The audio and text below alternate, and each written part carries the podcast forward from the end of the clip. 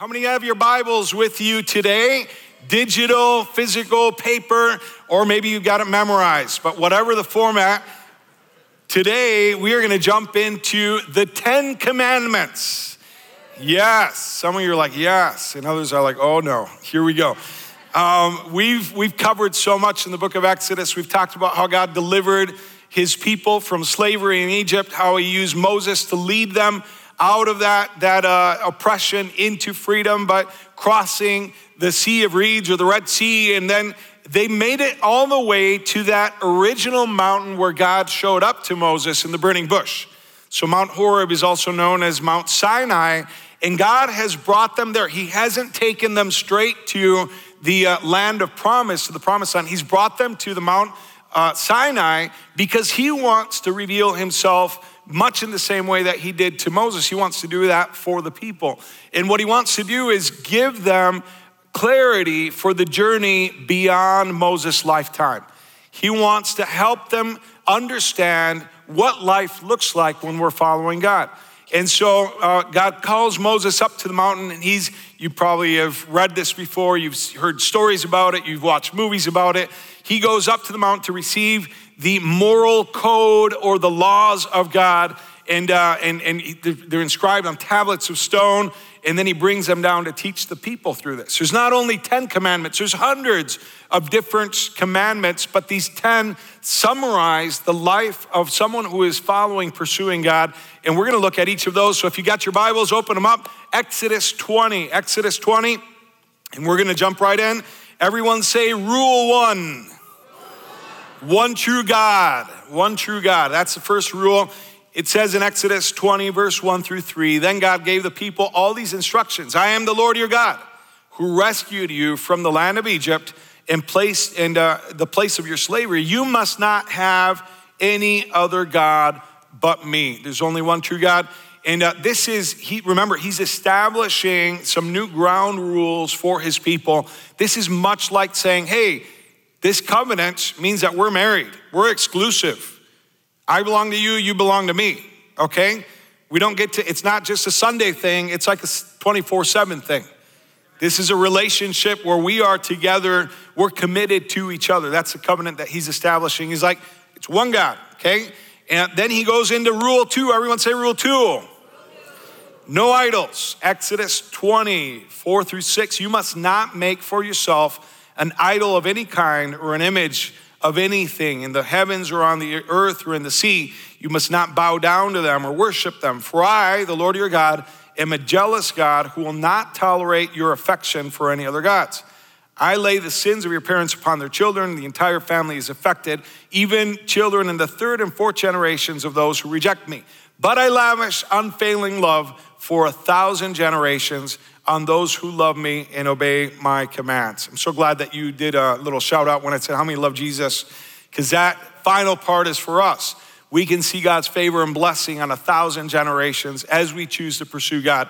You got to remember that Israel's coming out of the context of being uh, living in Egypt, and the Egyptians and the Canaanites, in the area where they're going to go and live. They had this approach to faith where they felt like like each God was limited and flawed and not enough. So they had to kind of collect gods just in case, in case this one didn't have the right powers for weather, or this one didn't have the right powers for harvest, or this one didn't have the right powers for whatever. So they kept on collecting gods. And in doing so, what they're saying is the faith that I have in these other deities is they're, they're limited. They're, they're, they're unable. They're not they're not capable of addressing all my needs. God is saying, I am enough.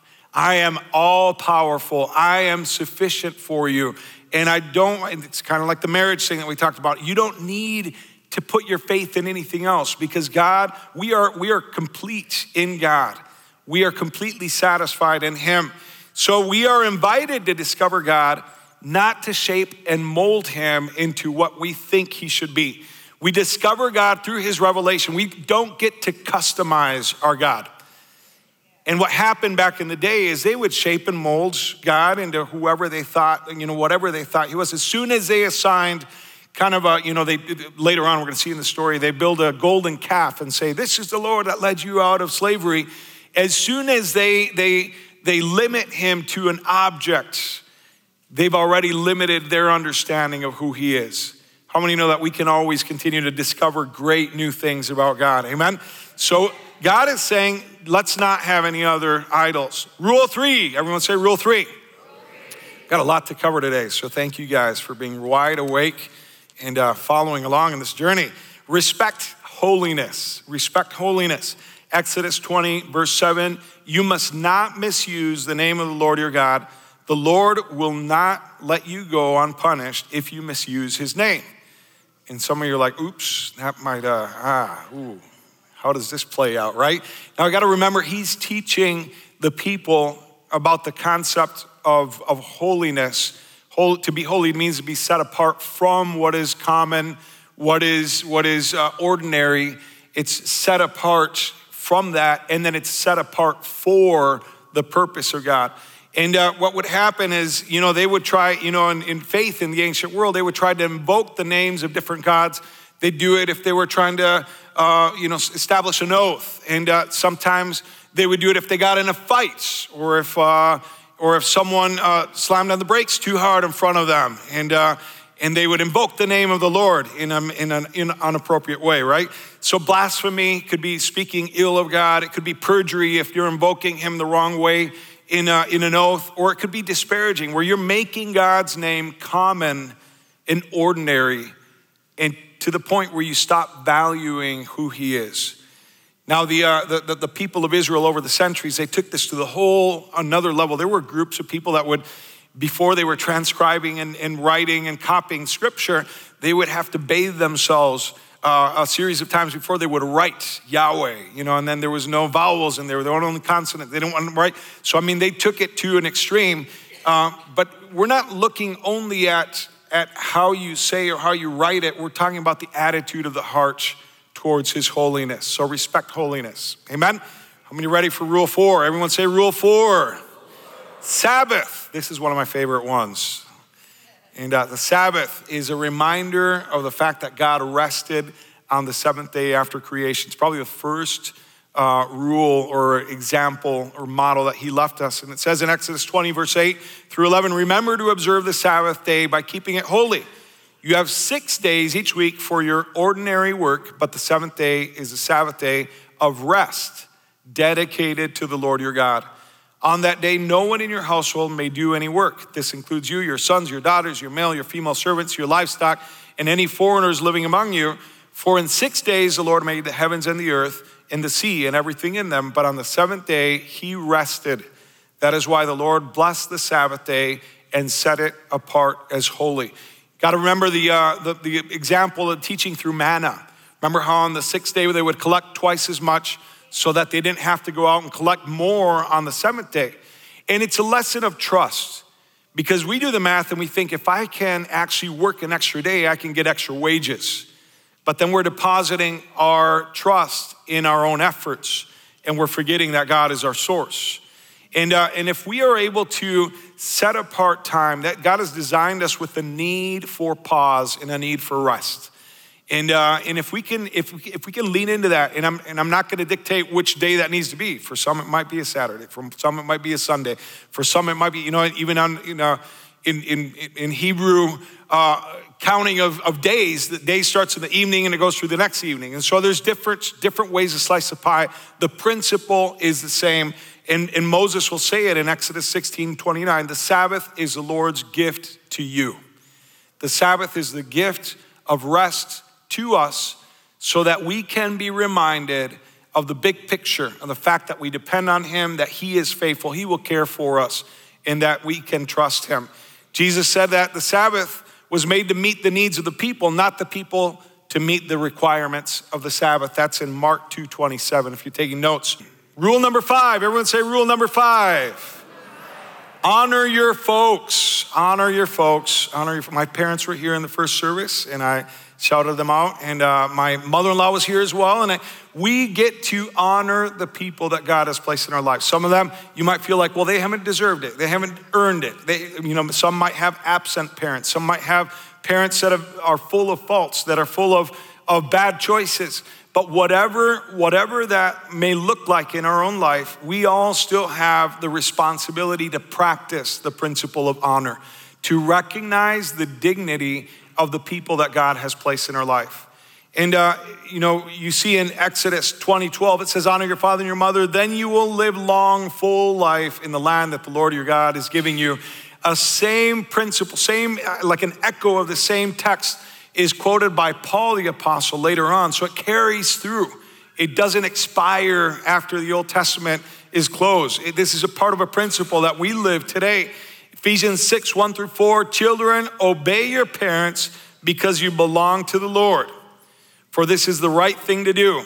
Honor your father and your mother. This is the first commandment with the promise. If you honor your father and mother, things will go well for you and you will have a long life on earth. Fathers, do not provoke your children to anger by the way you treat them. Rather, bring them up with the discipline and instruction that comes from the Lord. Each of us has a responsibility. If you are a, a, a, child, you're a son, you're a daughter, you have a responsibility to honor your parents. If we are parents, we have a responsibility in how we parent others. So honor your folks. Rule number six. Everyone say rule number six. Some of you are getting excited. You're like, okay, I can see the finish line coming up. This is real simple. Don't murder. It's a good, it's a good rule, right? To live by. Don't murder. Exodus 20, 13. You must not murder. Enough said, right? To the point. Uh, this is not manslaughter. This is the intent of destroying, of killing, of taking someone's life. God is the originator, the creator, the sustainer of life and he teaches us as his people to also value the sanctity, the value of life. Rule number seven. Everyone say rule number seven. Don't commit adultery. Exodus 2014, you must not commit adultery. Pretty clear, right? And uh, some might say, oh, okay, well, I'm single, so that doesn't apply to me, right? Uh, and, and, and some might say, well, Jesus, what do, you, what do you think about? What are your thoughts on this commandment? And Jesus would say, I'm so glad you asked. Matthew 5, 27 through 30. You ever heard the commandment that says, You must not commit adultery? But I say, anyone who even looks at a woman with lust has already committed adultery with her in his heart. So if your eye, even your good eye, causes you to lust, gouge it out and throw it away. Now, this is a hyperbole, this is an exaggeration to drive home a truth, or all of us would be blind uh, today in this place, right? It is better for you to lose one part of your body than for your whole body to be thrown into hell. And if your hand, even your stronger hand, causes you to sin, cut it off and throw it away. It is better for you to lose one part of your body than for your whole body to be thrown into hell. What Jesus emphasizes here is that when we hear about rules, about, uh, about God's standards, we hear about his laws, right away our human nature is to try to find the loophole and figure out how this applies to everyone else, but not to me, right? That's human nature. We try to figure out, okay, how can I, how can I get as close to breaking the rule without it actually counting against me, right? And, uh, and, and, and what Jesus is helping us to, to grasp here is that there's a spirit of the law. There is the intent behind that. It's like the sanctity of life thing that we said. It's, it's, it's understanding the heart behind the standard that God has established for us. Jesus gives us clarity, and from him we understand why pornography is a sin. Because it objectifies men and women, and then what it does is it, it uses them to satisfy uh, misled desires in our own life. It's, it's, it's centered around selfishness, it's centered around consuming for myself. And some might say, well, I'm not harming anyone. It's only in my mind. I'm not hurting anyone, and I'm not doing it. So if I'm not hurting anyone, then it doesn't actually count against me.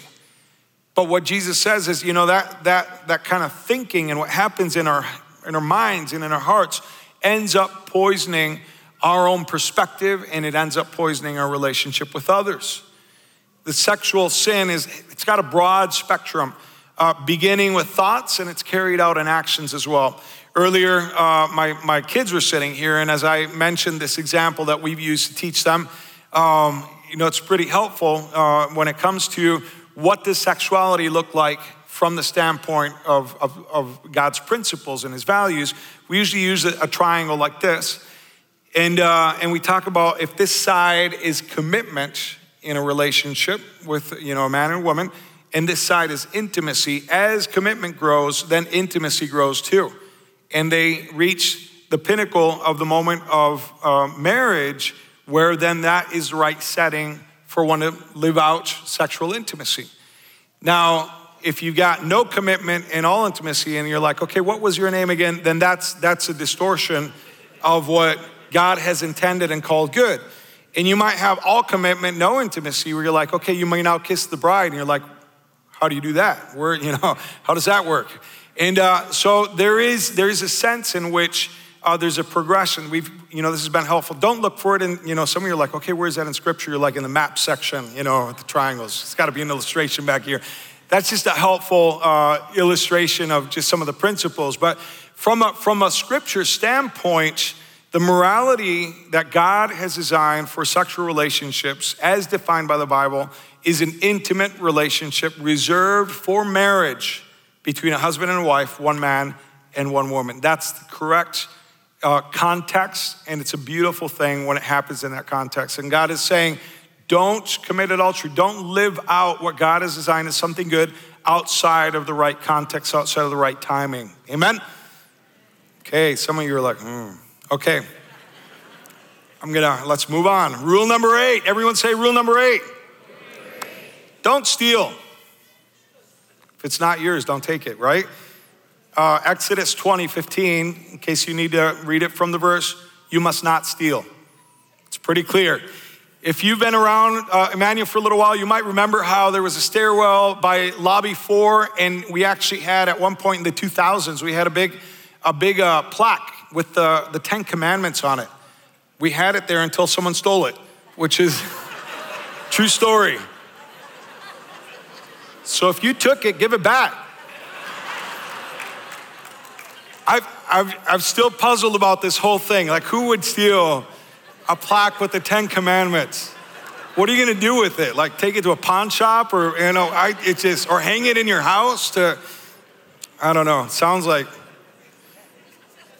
sounds like playing with fire to me, right? But hey, don't steal. It's not yours. Don't take it. So God's establishing a new, uh, like moral conduct for his people. Rule number nine, everyone say rule number nine. We're getting there. Don't lie.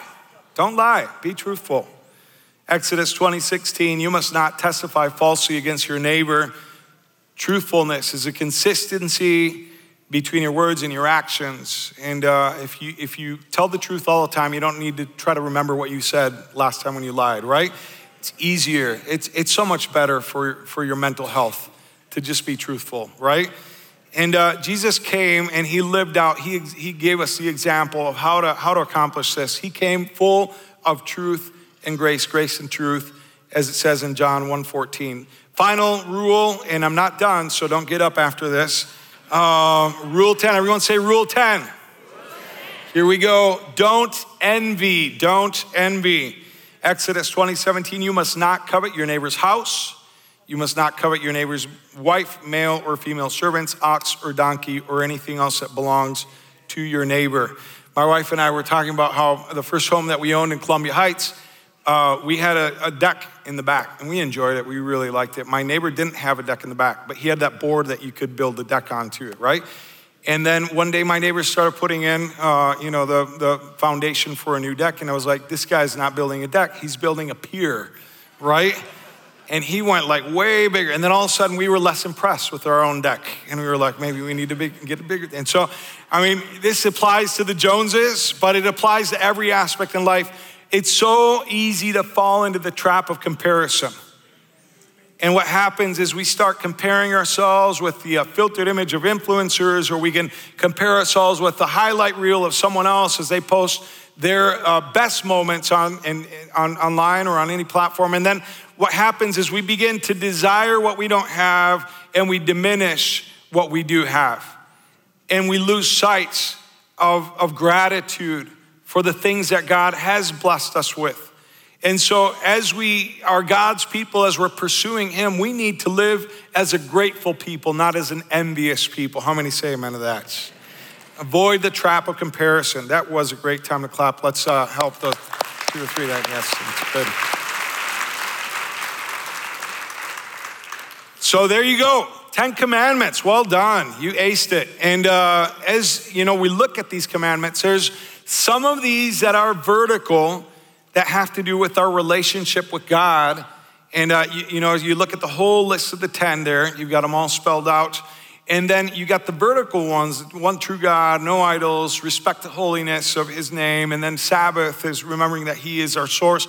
And then you got a whole other series of commandments that are more horizontal in application. They have to do with how we relate to each other with our fellow humans. And uh, how, how do we live this out? You know, some would say, well, this is Old Testament, so it doesn't really apply to me. No, it's actually consistent with God's character and it carries through. And we'll talk about that a little bit more in a minute. But you know, as we as we are talking about the, the commandments of God, we understand through God's clarity and definition, there's also uh, there's also an understanding of, of what his standard is, of what, what he expects from us. And, uh, and, and we're aware all of a sudden of where we are doing well, where we're tracking well, and then also where we have a growth area, where we're falling short. Love the story of uh, this young man in the Gospels that's trying to walk out and live out. You know, he's sincere, he's wanting to to, uh, to, to live according to God's expectations and God's standards. And he comes up to Jesus, and it says in Matthew 19, verse 16 through 22, someone came to Jesus with this question Teacher, what good deed must I do to have eternal life? Why do you ask me what is good? Jesus replied, There's only one who is good. But to answer your question, if you want to receive eternal life, keep my commandments. Keep the commandments. Which ones? The man asked. And Jesus replied, you must not murder. You must not commit adultery. You must not steal. You must not testify falsely. Honor your father and your mother. Love your neighbor as yourself. Now, have you noticed that the, uh, the, the all the lists that Jesus uh, repeats to him, they're all the horizontal ones, right? And look at how the man responds. He says, I've obeyed all these commandments, all these, you know, and so he's excited about it. And uh, the young man What else must I do?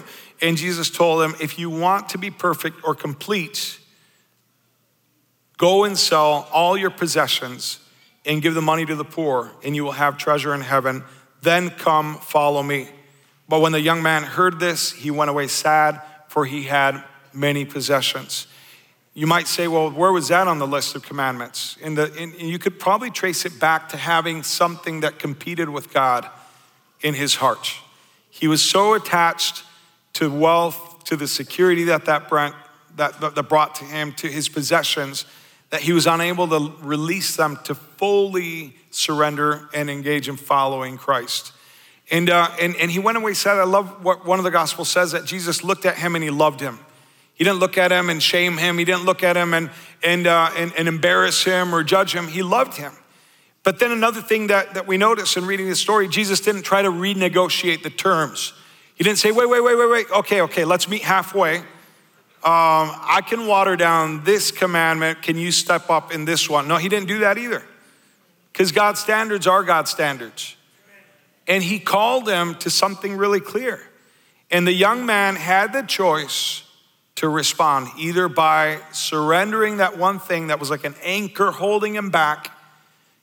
You know, you think of his life, genuine, devoted, everything stacked in his favor, but he's got this one thing that should make him feel better and more secure, and it's actually making him sad. He's feeling incomplete because it's an anchor that's holding him back. And then he says, and, and he was unable to follow Jesus because of that. You know, today as we're wrestling with how to live out uh, the commandments of God, what is that one thing that you're unwilling to surrender to God? If there's one thing that's holding your back, what would that be? Is it secret sin? Is it a relationship? Is it kids? Oh, I've got so much stuff going on with my kids. I can't do it. And maybe Jesus says, kids are great, kids are good.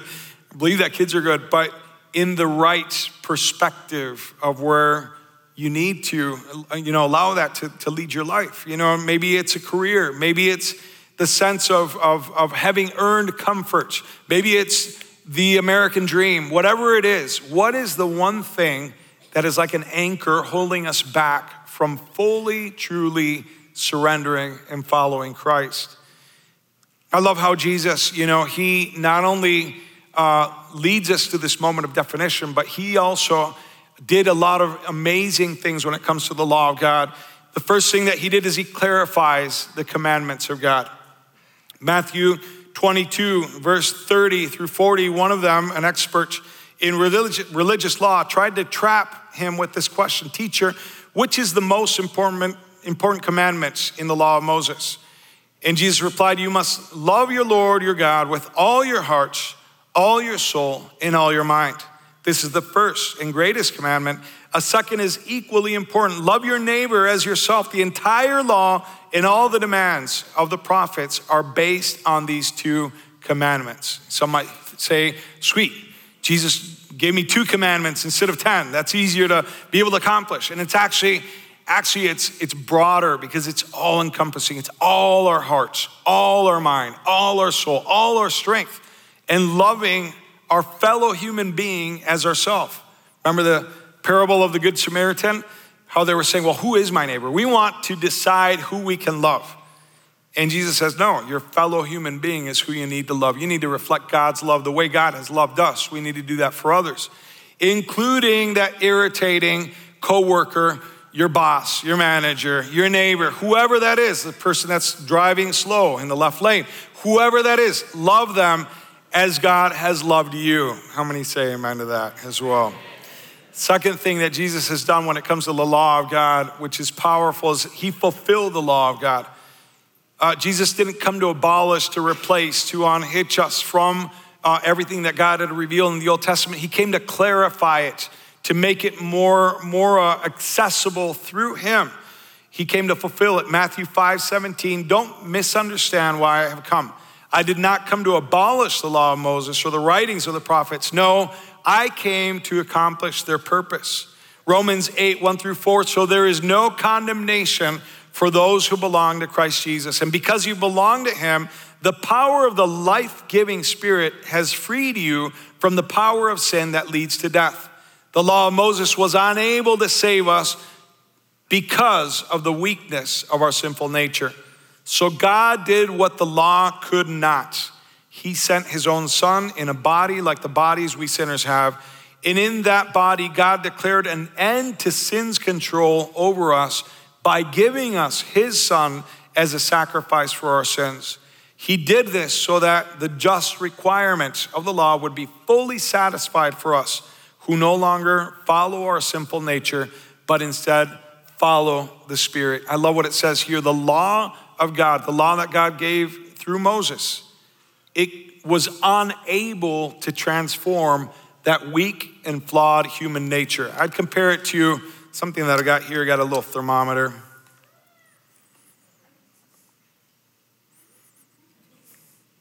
We're good, okay? You can come greet me after service. No fever. Um, a thermometer is good for gauging where my body temperature is at. The law of God is good uh, when it comes to diagnose, giving a diagnosis of where we're at morally in our heart. But the thermometer cannot do anything to address the root of that fever. It can't do anything to heal me. All it can do is point out my condition. In the same way, the law of God is diagnostic because it'll point out our condition, but it doesn't have the power or the strength to address the root of our soul's fever. And that's why Jesus came. So that in him, he would be able to accomplish what we can't do in our own strength. And he was able to live out, he is the perfect example and model of what it looks like to live as a child of God, someone who's part of God's community, his family, someone who follows the right moral and ethical compass, the spiritual compass that God has established for us. So when we see that we're at fault, you know, the first thing we do is we try to redefine the law and change the rules. We try to justify ourselves. We point to our intentions. We try to compare ourselves with someone that's worse off. But what we need to do is be honest and be humble and say, you know what, I can't do it in my own strength. I need to lean into Jesus and allow his righteousness and his sacrifice to be sufficient. I step into his righteousness, and that brings me into right standing with God. And I begin to follow him, and all of a sudden, I begin to be transformed and be shaped into his example, into his way to responding, his way to talking, his way to loving people. And we begin to become the people that God has called us to be. So Jesus comes and he fulfills the law of God. Then the final thing is that Jesus introduces the new covenant with God. Today we celebrated communion, and I love I love communion Sundays. It's such a good like reminder and such a good reset. And we held up the cup. And Pastor Ali led us in this moment. And we said, This is symbolic of the new covenants that God has established with this people. And we talked about how through Jesus, we've entered this new agreement, a new, a new covenant, a new pact with God. He fulfills his part, and then we are called to fulfill our part as well. Recently, uh, I've had a, the opportunity to share some of the different music that I listened to uh, way back in the day. And my daughter flattered me with one of the greatest things. She created a playlist with a lot of the different songs that I was showing her. And not only for me to listen, she enjoys. She enjoys a lot. But she's got kind of an old soul too. She's got like a Frank Sinatra playlist and, uh, and, and a few other things like that, right? But uh, we were doing some spring cleaning and we came across this gem. Sony Sports waterproof Walkman mint condition. DM me if interested. Best offer, right? How many have a, I'm not gonna ask you, right? Because that would, Be, how many have a friend that knows what this is, right? So if you don't, let me, let me show you, let me unpack it literally. It's to listen to this. And some of you are like, what is that? What kind of relic is that? Did you get that at a museum in London? What is that, right? How many of you have a friend, again, have a friend who used to make mixtapes, right? You got a friend, you got a friend, remember that? Because we had to listen on the, I mean, my friend had to listen on the radio to the right, the right moment, and you knew that song was coming up because they announced it, and you had to be like quick to hit record right? And you had to be quick to hit stop, right? So you could you could end that song, and then you could be, and then and then sometimes they would do like the radio uh, trademark moments, you know, where mid song they would give their little their little uh, jingle for the radio, and but we we would compile these these these took a lot of work, right? And for all you young ones, I want to teach you another thing, life hack. This is how you rewind, properly rewind. Because you got to save your batteries, right?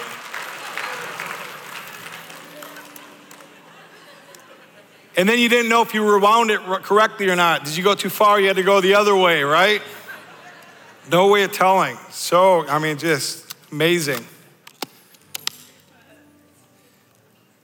So, today my daughter is able to access all the same music that was my favorite back in the day but she's able to do it in a way that's not as cumbersome as this uh, amazing equipment piece. And by the way, waterproof is not the same as water resistant.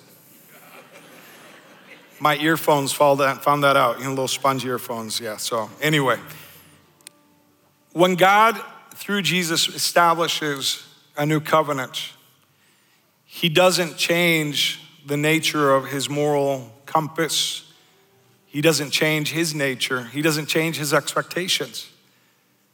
What he does is he changes the platform where that all lives.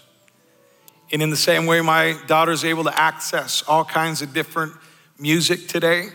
It's the same song, but on a different platform. And that's exactly what Jesus did. Because he moved the law of God from tablets of stone and he brought that law to be deep within us in our heart. And this is what it says God had promised it through Jeremiah, Jeremiah 31, 31 through 33. The day is coming, says the Lord, when I will make a new covenant with the people of Israel and Judah. This covenant will not be like the one I made with their ancestors when I took them by the hand and brought them out of the land of Egypt. They broke that covenant, though I love them as a husband loves a wife says the Lord. But this new covenant I will make with the people of Israel after those days, says the Lord. I will put my instructions deep within them, and I will write them on their hearts. I will be their God, and they will be my people. 2 Corinthians 3 3 clearly, you are a letter from Christ showing the results of our ministry among you. This letter is not written with pen and ink, but with the Spirit of the living God. It is not carved on tablets of stone, but on human hearts. True life change can't happen from the outside. True life change has to come with the change of heart. We don't need bigger plaques, bigger stones. What we need is a soul and heart transplant. We need God to change us from the inside out. Amen. Would you stand with me as we prepare to respond to God's word today?